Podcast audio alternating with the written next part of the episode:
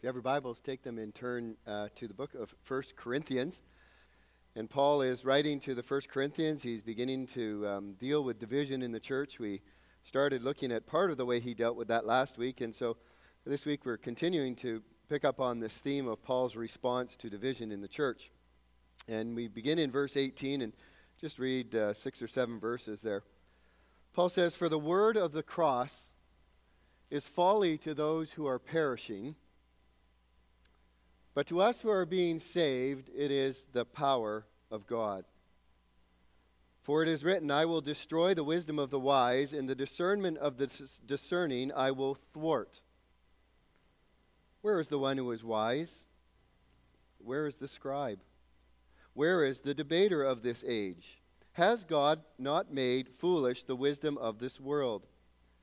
For since in the wisdom of God the world did not know God through wisdom, it pleased God through the folly of what we preach to save those who believe.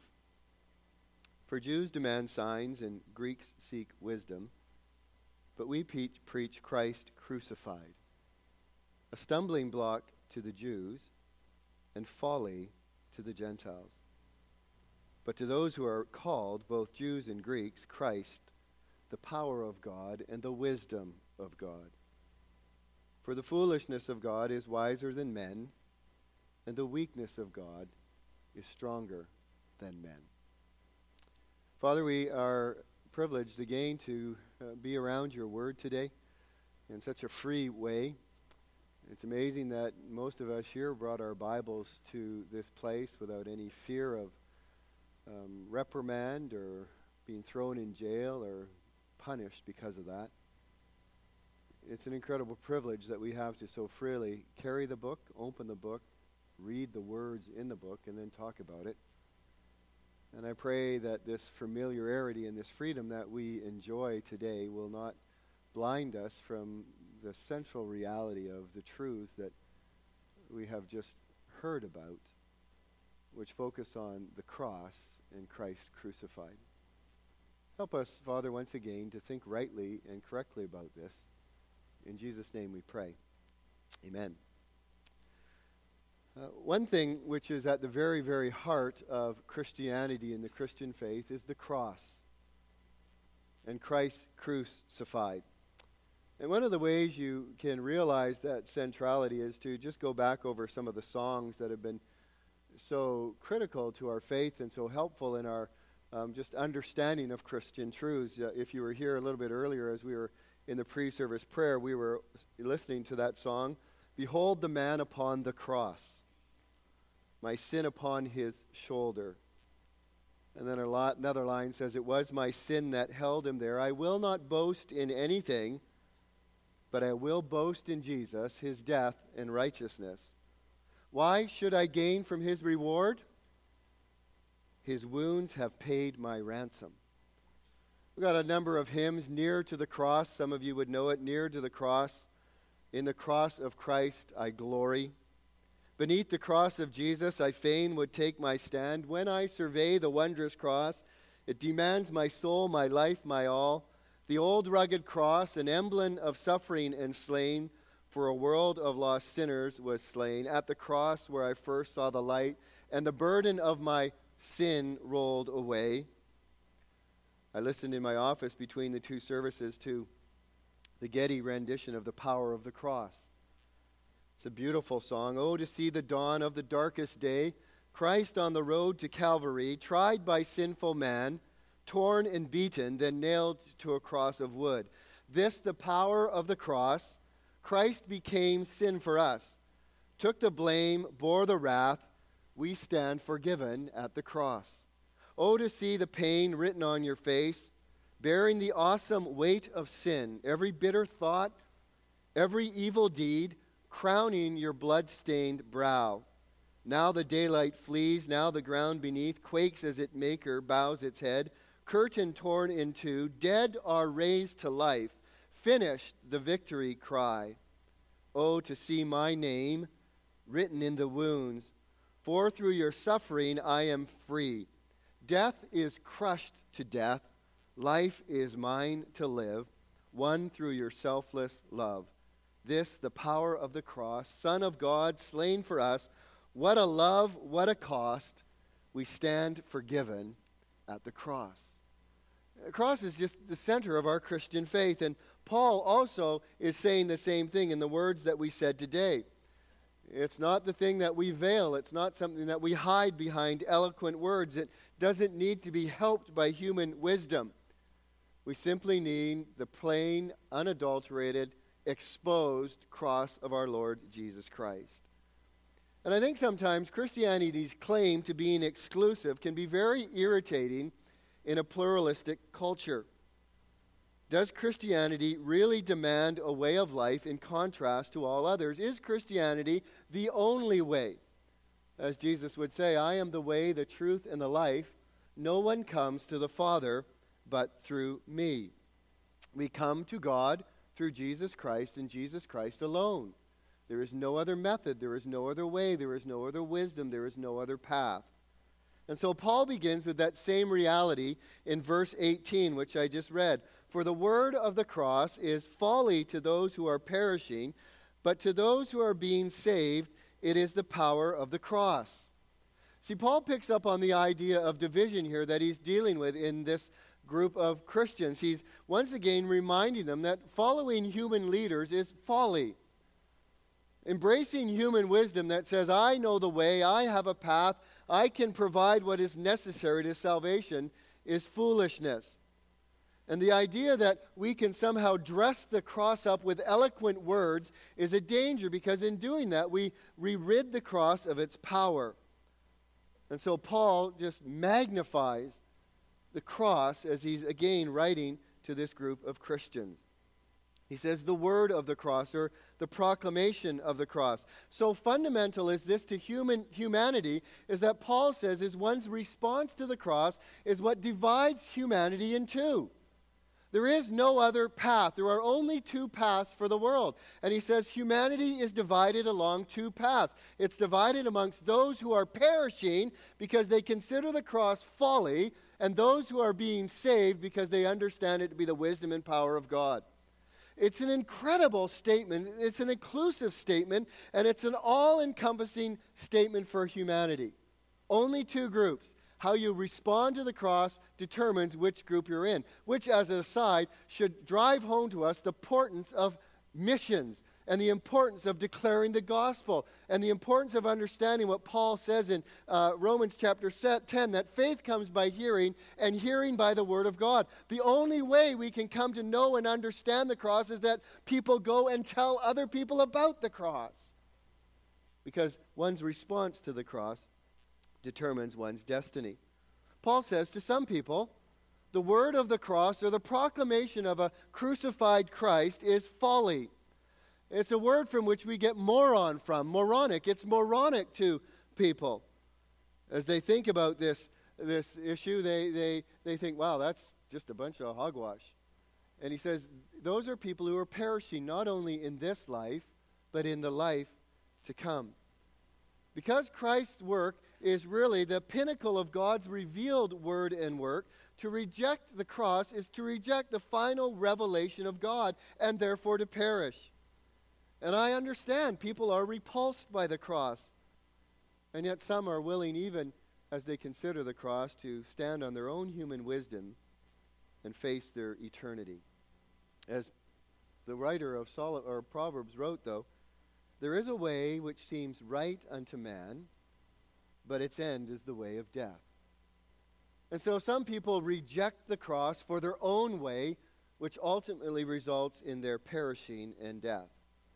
And then Paul says to others, uh, to those who are being saved, and notice here the tense, we, we, can go through the scriptures and I can show you that the Bible talks about uh, people as being saved, or those who are saved, those who are being saved, and those who will be saved. Salvation is a process, and the process is not complete until the end. He who endures to the end will be saved. And so Paul says, as we embrace the cross and put our faith and trust in the one who died upon the cross, we are amongst those who are being saved.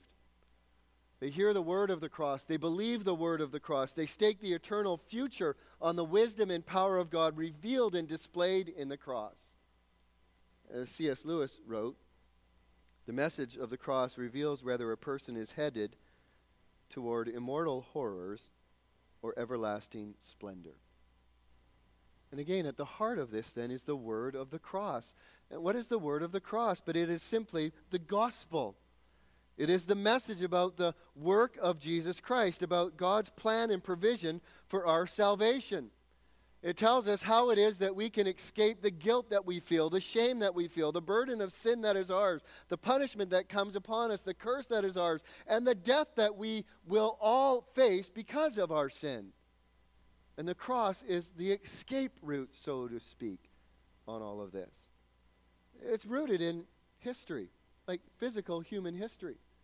It's one of the amazing things about the cross. There's a historical argument being mentioned here that the word of the cross speaks about a practice that was actually carried out in humankind, and it was actually carried about, about upon Jesus Christ. And you can read secular and Christian historians who, without a shadow of the death and with no sort of doubt, will say that the crucifixion of Christ actually happened in time and space here on this world in history. And when the cross was mentioned back in the days of Christ, every hearer from Jerusalem to Illyricum knew that this so called Christ had suffered a particularly cruel and shameful death, which as a re- rule was only reserved for hardened criminals, incorrigible slaves, and rebels against the Roman state. It was a brutal way to die. And in fact, Cicero, one of the prominent uh, politicians in Roman history, was appalled by the crucifixion of a particular Roman citizen, and he wrote, The very word cross should be removed not only from the person of a Roman citizen, but from his thoughts, his eyes, and his ears. Jesus was rejected by the very people he came to save. He was deserted by his own disciples. He was strung up by the authorities of those days. And he was apparently unable to save himself. This is the historical reality of the word of the cross. But there's a spiritual reality to the word of the cross. And again, to proclaim a crucified Jew from some backwater part of the empire as a divine being sent to earth, God's Son, Lord of all, the coming judge of the world, must have been thought of by any educated or thoughtful person to be utter madness and, and preposterous. Like, how could some unknown um, unaccomplished, uneducated individual have anything to do with my eternal destiny? And yet, as we can see throughout all of Scripture, that the cross is the very power and the wisdom of God. And Paul doesn't hide from the cross. He doesn't quickly sort of skirt the issue and, well, let's talk about the resurrection of Jesus Christ. He proclaimed the cross wherever and whenever he was able to. He was not ashamed of the cross. He knew that the cross displayed the wisdom and the power of God, that in this gospel that was behind it, the wisdom of God was revealed. And through the cross, which was a symbol of Roman terror and shame, we all of a sudden see revealed rather the wisdom and the power of God. I don't know if you've ever thought about this. How does the cross reveal the power of God? Well, in the song that I just rang, it's amazing how the cross reveals the power of God. It defeated death, it accomplished our salvation, it set us free from the curse that we bore because of our sin. It broke that curse. It paid the penalty for our sin. Behind the cross of Jesus is the incredible power of God to what, to do what no other human being could ever do for themselves or anyone else. And it's the wisdom of God. Well, how is the wisdom of God? Well, what human being has ever come up with a method that's satisfactory for how one saves themselves? And yet, God, in His incredible wisdom, used the cross as a way in which to display His, his justice so that He could be both just and the justifier of all who would put their faith in Jesus Christ. On the cross is displayed the beauty of the holiness of God, His wisdom as He displays both His anger and His love and His grace and His mercy. The wisdom of God in that it levels the playing field and that it's the only way that all of us come to faith in Jesus Christ. The cross is an astounding revelation of the power and wisdom of God. In fact, Paul will say in one place that it displays the manifold, the multifaceted wisdom of God. Which astounds me because as I see it, how can you ever have a biblical ministry or church ministry and never mention the cross? How can you never talk about Christ crucified? How can you never talk about sin? You, you, you can fill a church and you can have people that are happy and you can have a lot of fun, but none of them are saved. They will all be on their way to perishing. Because the cross is at the very heart of what it means to come to faith in Jesus Christ. And Paul now begins to just sort of unpack this, this, this reality that human wisdom is folly and to fall in line behind people and their systems and their philosophies is stupidity.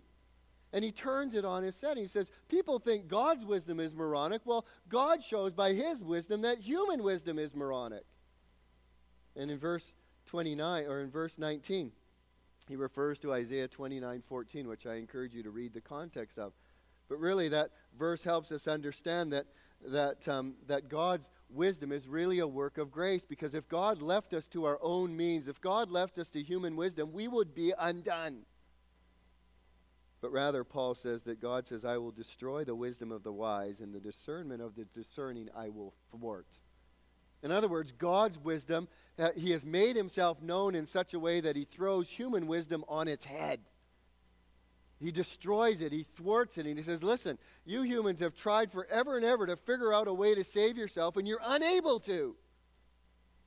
And God says, This is how you have eternal life and receive salvation. He says in verse 20 that um, human wisdom, all human wisdom, has a shelf life. It really does. Uh, and the point here is that wisdom of, the wisdom of man does not help us to know God.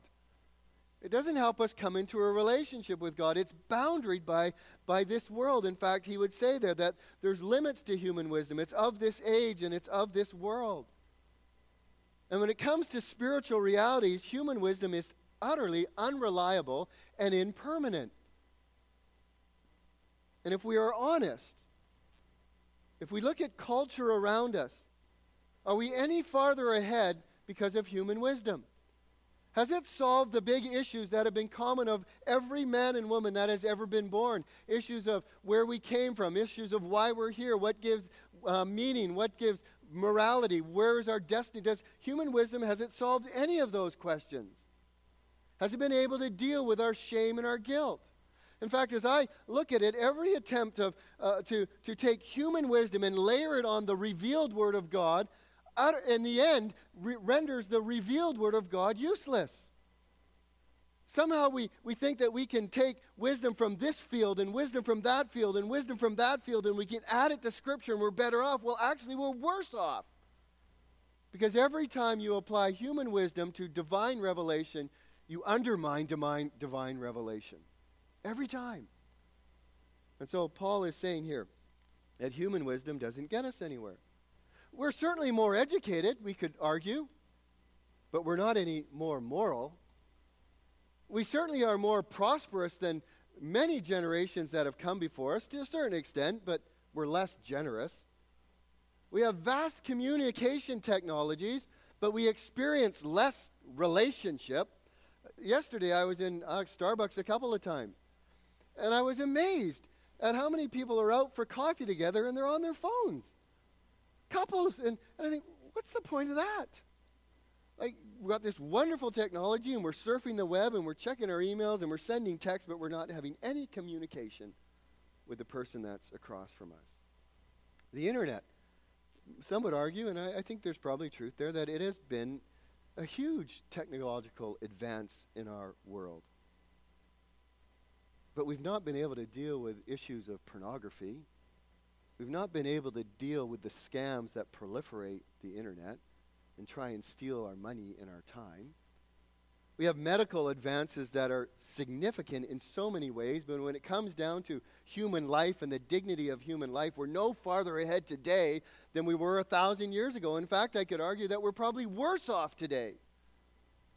We've got this incredible technology of artificial intelligence, what I don't know very much about, but I've seen a few programs on it, and the debate is now whose morality did you put into it? And I tell you, the vast majority of people that are working on it, I don't want their morality to be put into artificial intelligence. And so human wisdom has certainly brought us to considerable technological advances and medical marvels, but it hasn't helped us deal with the critical issues of human life and human nature and human dignity. Where are the wise men, Paul asked? Where are the scribes? Where are the debaters? Where are all the people who are supposed to have all the answers? He says every one of these is a perceived expert, but they reject God's revelation. And, you know, we could go to Psalm 1, and I shouldn't get off track, but Psalm 1, you could go, and it says, Blessed is the man who does not stand in the counsel of sinners, nor sit in the seat of the ungodly, nor walk in the way of the wicked. It'll, it'll lead us astray every time. And again, are we any closer today to solving the real issues of life with the advancements in human wisdom? I would argue no. Sin is still sin, and we haven't solved the problem. In fact, what we've done is we've, we've, we've sort of excused sin, we've numbed sin, we've dulled sin, we've taken sin out of our vocabulary so we can freely do whatever we want, and yet we go home and we're still racked with guilt, we're still racked with shame, we're still racked with pain, we're still in relationships that are just collapsing and crumbling all over the place, we're still dying, and yet we won't deal with sin as the way God tells us to deal with it. Come to verse 21, and we have there the power of God's wisdom to save. In God's wisdom, the world did not come to know him through human wisdom. I'm thankful for this. I'm thankful for the way to God hasn't been something that some man or some woman drummed up in some lab or in some school of philosophy or something, because it would have excluded thousands of us, if not millions of us because it would have set standards it would have had a bar and it would have had a, a way of living and it would have had a way of giving and it you know would have had a, a power structure attached to it that i would have never met the standards. And so god clearly says in those first verses there that worldly wisdom can't lead you to god. This is why loved ones we got to be so careful not to line up behind humans not to line up behind human personalities because they can't lead you to God. Only the Word of God can, and the Word of God drills us in and drives us back to the cross and Christ crucified. In fact, he says, only the folly of preaching can lead you to God. That's what it says in verse 20. For since in the wisdom of God the world did not know God through wisdom, it pleased God through the folly of what we preach to save those who believe. It pleased God. It was God's good pleasure. It was God's sovereign will. It was God's divine uh, initiative. That in the stupidity and the, the sort of the, the backwardness and the, the, the blandness of preaching, and I hope you don't understand in that standing up here preaching.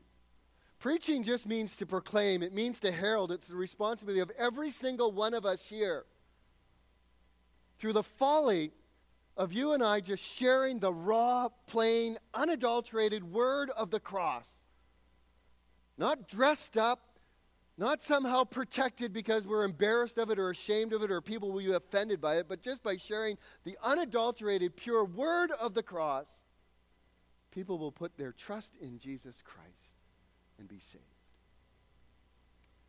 I, I, I want you to see in this passage, and I don't want to go on, I got so many rabbit trails. But one of the rabbit trails here is just the centrality of preaching. I don't know if you noticed that in this text, in just a few verses. The word of the cross, the foolishness of preaching, the word that we share, it's just, it's everywhere in these five or six verses. And it, what's one of the things that we want to so quickly get rid of? If, if a service is full, the pressure is to diminish the preaching. You know, if, if, if we're having lunch with our friends and somebody asks about faith, we, we want to diminish heralding Christ. We want to talk about everything else, and then we've got two minutes left in the night and think, oh, well, we'll talk about the cross next time. It's just the, it's the easiest thing to put off to the side, and that Paul puts it front and center and says, this is the way that you share with people about their need. And so, this folly of preaching is the main thing. And it's in the cross of Christ that we glory. Paul says, though, that as we do this, we're going to bump up against unbelief. And we've all experienced this. you're going to bump up against unbelief. It's unbelief exposed. It's the path of perishing. We're blinded by Satan. Second uh, Corinthians chapter 4, verse 3 talks there about how the, the, the individuals of this world are blinded by Satan. They have a veil over their eyes, so they're unable to see the cross. And in that unbelief, they have all kinds of excuses. And Paul gives us two of the most prominent ones, which are as relevant today as they were back then. But the Jews say, Give me a sign, prove it to me. If God is really who he says he is, and if Christ really died on the cross, do something to prove it to me. And yet you read through the Gospels, and again and again and again and again, Christ does incredible miracles. Restores the sight of the blind, restores the healing or the hearing of the deaf, raises the dead to life, turns water into wine, heals at a distance, heals at his presence, heals of leprosy. And yet people kept saying, I need another sign. I don't believe you're who you say you are. Tell me more. Show me more. If, if we're looking for signs, it's, an, it's, an, it's a never ending pursuit. And of course, in the face of the greatest miracle of all, the resurrection of Jesus Christ from the dead, people still doubt it. Well, somebody stole his body. Or he just fell asleep and woke up a little bit later and walked away. We, we, just, we just disbelieve. And so signs are an endless game. And wisdom, you know, explain it to me. Just, just explain it to me in a, in a way that makes sense to me. Well, as we know, our thinking changes, and what satisfies us intellectually one day doesn't satisfy us intellectually the next day. And in fact, Paul went to Athens and they all just sat around and they, they talked about the newest and the latest, greatest philosophy. And philosophy is really the love of wisdom, philosophia, the love of wisdom. And they just liked to talk and hear themselves talk. They didn't really want to come to the truth. And so Paul says that's a stumbling block for some people. But Paul says, listen, I got a shocking message for you. We preach Christ crucified. We are so far removed from the realities of crucifixion in the day in which we live today. We have really cleaned it up and we've tamed it. And in fact, we have no experience. In, in the early days of the first and second century AD, it would not be uncommon for you as a family to witness somebody crucified on the side of the road or somebody crucified on a particular day or a particular rebellion with the streets lined with men crucified and dying on cross is just a gruesome and a brutal death. We have crosses on our mirrors hanging from our cars. We have crosses in our homes. We have a cross behind me. We have crosses around our necks. We've, we've tamed it. We've sanitized it. We really have no understanding of the brutality of the cross. And in Jesus' day, and in fact, I don't know if in history there has still been anything as horrific as crucifixion. It was a horrible and humiliating death. We today are shocked by news of somebody being beheaded. I say this so carefully, but we're shocked by that. But would we ever wear a head around our neck without thinking about the gruesome reality of that torturous death? And so you can see how in the world this would be such a shocking reality. How could a man who was crucified on the cross do anything significant for me? And yet, Paul says it's on the cross and Christ crucified that the wisdom and the power of God are displayed. And he says again, for the Jews, it's a stumbling block. And I know there may even be some here today who, who think, oh, that's just ridiculous that's really dumb. You know, I, I don't want to put my faith and trust in a man who was crucified. In fact, you know, I know somewhere in the Old Testament it says, Cursed are those who hang on the cross. And he must have been cursed by God. And so, why do I want to put my faith and trust? I want somebody who's big and strong, you know, who gets 110 goals a year, who scores 39 touchdowns, who's the president of the United States, who's a, you know, the, the, the, the owner of Microsoft. I'll put my trust in them. But a crucified Christ? Or foolishness. Utter foolishness. Moronic, some would say. To the Greeks, the king was powerful and wise, like Alexander the Great. Give me Alexander, and I'm in. Give me a crucified Christ? You're a moron. There's a graffito in Rome, and it's known as the Alexamenos graffito. We call it graffiti. See it spray painted on the side of railway cars and on the side of buildings. And there's one of a foolish looking youth, and he's worshiping a crucified man with an ass's head. And the crudely, crudely written graffiti says, Alexamenos worships his God. Some people, they, they look at Christ on the cross and they think you were, and I use this word, don- they think you were an ass. Stupid, a donkey. Like, why would you do that? And I think that's still relevant today, that there are people today that think of a crucified Christ. Give me something else. Give me someone else. But don't give me the humility and the disgust of a man dying on a cross. And yet Paul says, to those who are called, it's a beautiful, beautiful gospel term. To those who are called, to those who have been effectually called by God through the preaching of the gospel.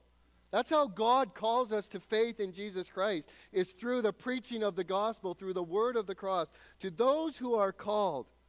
Notice he says both Jews and Greeks. It's all encompassing all around the world.